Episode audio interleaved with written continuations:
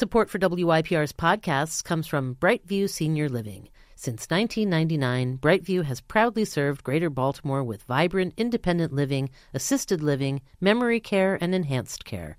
Find a community near you at brightviewseniorliving.com.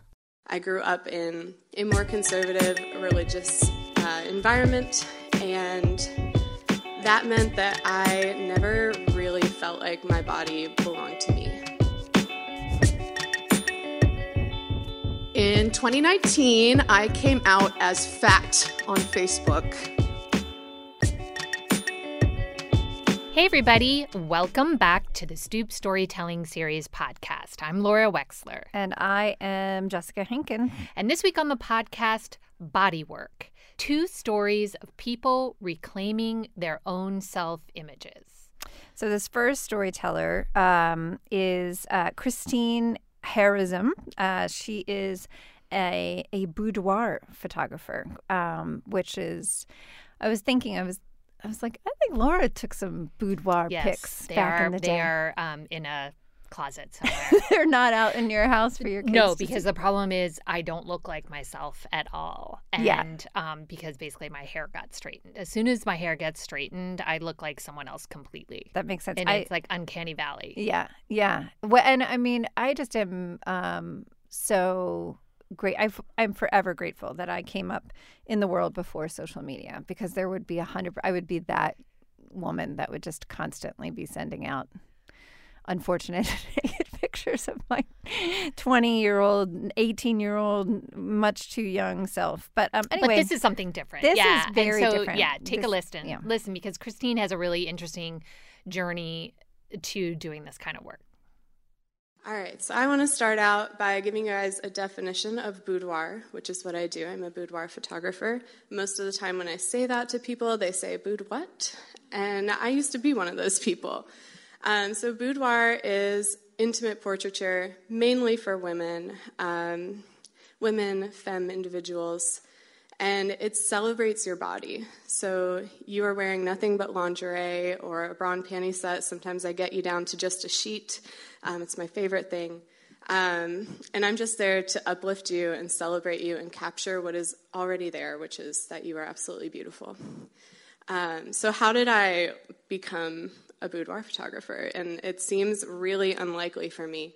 I grew up in a more conservative religious uh, environment, and that meant that I never really felt like my body belonged to me. Um, and it was never anybody's intent. There's no anger there or anything like that, but it belonged to everybody else before me. It belonged to God first.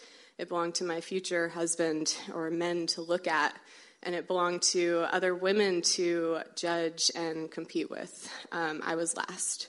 So it's taken me a long time to, to undo that. But in 2019, I was working in retail and I was doing photography on the side. So I'd always I just I fell in love with photography. I was learning lighting.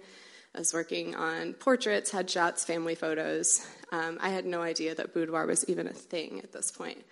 Um, so I have a friend that works for a national boudoir company, and she had them reach out to me in 2019, and they said, "Hey, do you think you want to learn this genre of photography and come work for us?" And I said, "I don't know." Um, so my first task was to do a practice session. But before I did that, I had to sit down at my computer and Google, what is boudoir? And what came up were all these images of really tiny women in even tinier outfits that had more sex appeal in their like pinky finger than I've ever had in my whole body. And I was like, this this seems intense, but I'm intrigued. And so I, I gave it a try, and I had my good friend get dolled up. I went over to her house um, and I just said, I just want to practice this. Let me just see if I can if I can do it. Um, she's amazing. Long story short, here um, I went in knowing like two things about boudoir, which was like you're going to want your hand in your hair and let's bend that knee and that's that's really it i had googled it i was like i'm so confident i was like get on the bed get into a sexy pose and it doesn't work um, little did I know how nuanced this genre of photography is. Like, I pose people now head to toe. I pose your expression down to like how your toes are pointed. Um, I didn't know that then. So I left, and long story short, I took some kind of not so great photos of a really beautiful person. And I said, I don't think it's for me. um, clearly, something happened. Um, I'm going to fast forward maybe six to nine months. I was still working that retail job when the pandemic hit, and they sent us home. And I finally had all this time to just like dedicate to photography. So I really worked on honing my craft. And around this time, the company reached back out and they said, Hey, we're still looking for people for our team. You look like you've really been working on honing your craft. And I was like, I have, thank you. Um, and so I decided to give it another try, this time with a whole new mindset of like, I can turn my future into whatever I want it to be. And maybe this is it. Um, so I booked maybe 10 to 20 more practice sessions with other women that I knew. I went to their homes and I just started practicing. I got some lights. Um, and I started to get better. People started giving me good feedback. And then one day, I had a client that made me realize how important the work was that I was doing. I had this absolutely gorgeous woman um, as my client. She was very petite. She had this beautiful flowing hair. Um, she honestly like had everything that I thought like a happy person would have. She was gorgeous. She had a husband that adored her. She was also really talented, and then on top of it all, and this is the most annoying part, she was also incredibly nice. So I'm sitting here with this like annoyingly nice human being on her sofa and I asked her, Why are you doing boudoir? I figured her answer would be, I'm just doing it for fun. It seemed cool. I'm hot. Yes. Um, and her answer really surprised me. So I ask everybody why they're doing boudoir at the start of their session. It gives me a chance to connect with them, and it gives me a chance to provide a more meaningful experience for somebody.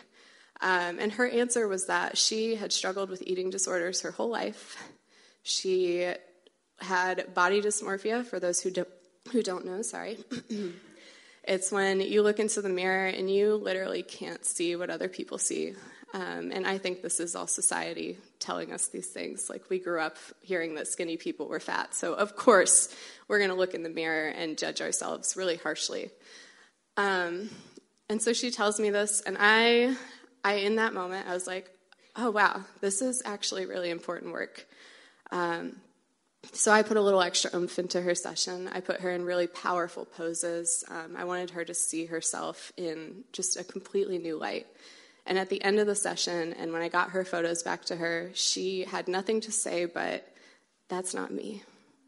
And she was like, that it can't be it's not me and i said it definitely is and we all see it and i'm so glad that you have this keepsake now to look back on when you can't see what the rest of us do. Um, so that was that was like the turning point for me. I was like, boudoir is really cool. It seems it seems weird, but it's really cool. Um, I'm going to fast forward now a little bit further. This is actually just a few months ago. I finally, after 700 boudoir sessions and starting my own business here in Baltimore, decided I needed to get in front of the camera. So I had a friend to do my my session. Um, and when you have a photographer friend to take your photos, it's like an unspoken rule that you could either get your photos back like the next day or it could be like next year. So I'm somewhere in the middle. I haven't seen the photos yet, but suddenly I am in front of the camera and this friend is saying to me like, all right, pull the girls together. Throw your head back, bend your knee, point your toe, bring that hand behind your back, bring that hand up and see your hair. Look down, not that far down, lift your chin, shoulder down. And I was just like in this whirlwind of, of this experience. And the one thing that I hadn't done before I went into it was ask myself why. It was like, why did I why did I subject myself to this? Obviously, because I want to know what it feels like for my clients um, and just be able to relate to them that way. But my other reason that I came up with was that I have lived so long in my skin, struggling to meet like the bar of self acceptance. I know like body positivity and I know um, self love, those are like hot words right now, but that is such a high bar, the way that it's phrased. And the girls on Instagram and TikTok that are always celebrating that are like, yes, I'm so hot. And I'm like, I don't feel like that most days. Can I just get to a level where I look in the mirror and say, you're good today? Um, so that was, I realized that was my why. I needed to hit just a base bar of self acceptance on an everyday level. And that's what I want for all of my clients too. It's just to hit a base of I'm okay as I am in my skin. Um, because at the end of the day, as much as we want to take in outside sources, sometimes we give our power to people and they write our story for us about our own bodies. But it's time to just rewrite our own stories and feel good in our skin. And I feel like a woman that is comfortable in her body can do anything. Thank you.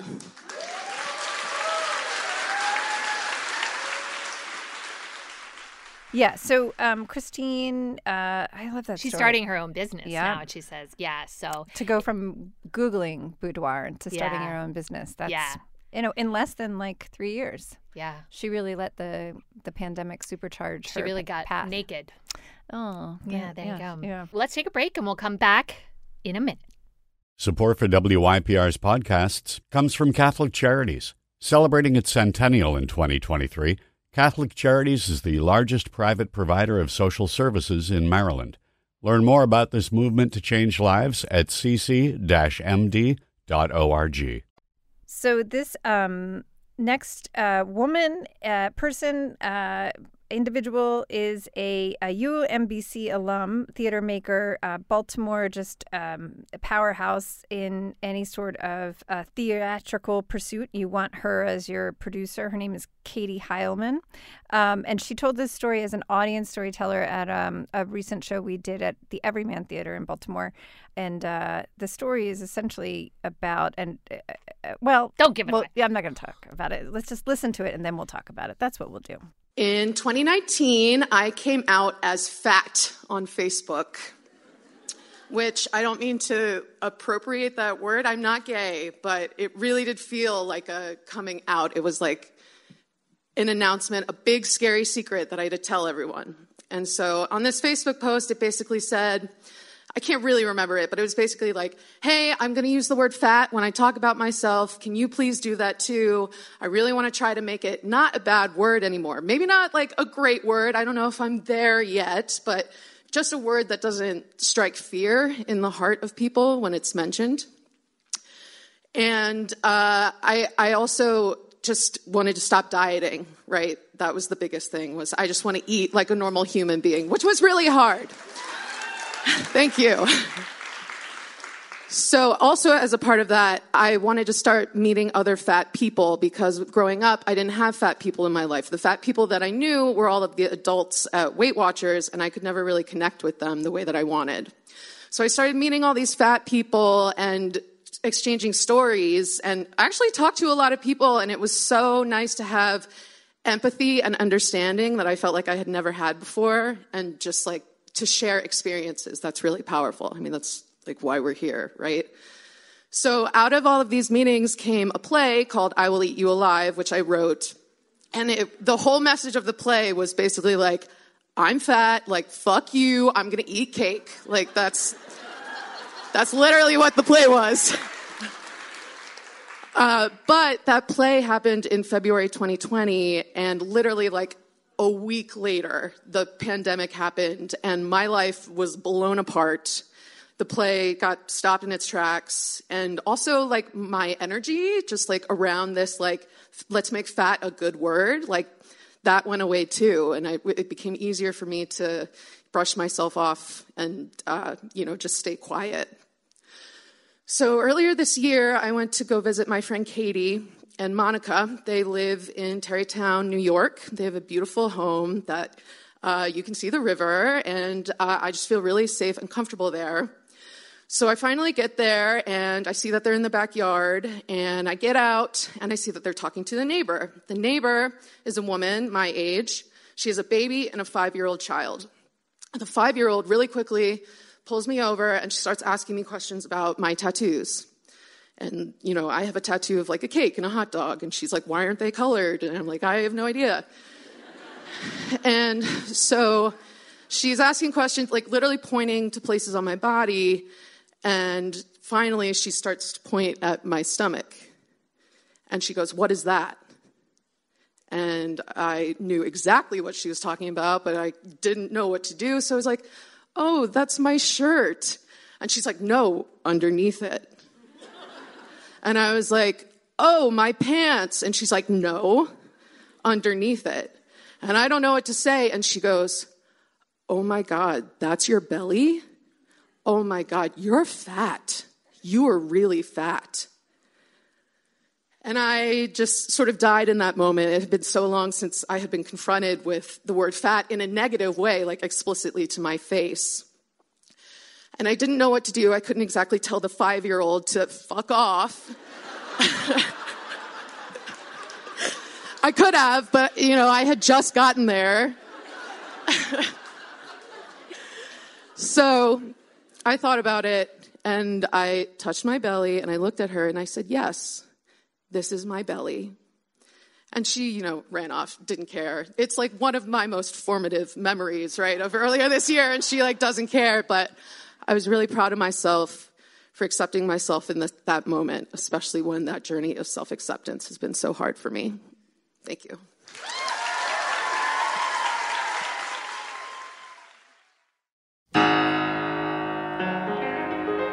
out as fat. I love. I just love that she's like, I'm coming out as fat. I'm, I, you know, she's like, I really want to be careful that I'm not like appropriating that from my queer friends, but like I want to own that word in a way um, that is not going to, you know, feel yucky to me. Well, yeah, and I think I love that idea of coming out as fat because the whole idea of coming out is that you have a secret, yeah. but but our bodies are not secrets, right? We're always told how our bodies look. Everybody sees them like you can't hide all of that. So I think it's like it's a really interesting irony that you would come out as it's really about coming out to yourself. Yeah. Right? Yeah.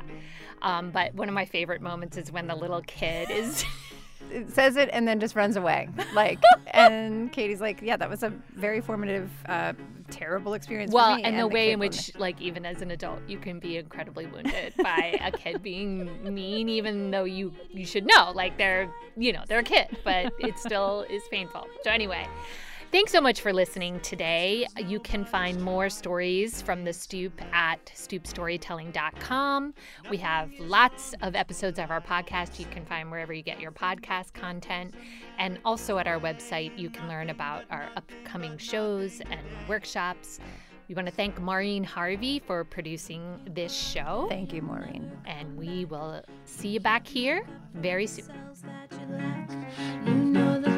is it made up of facts? If you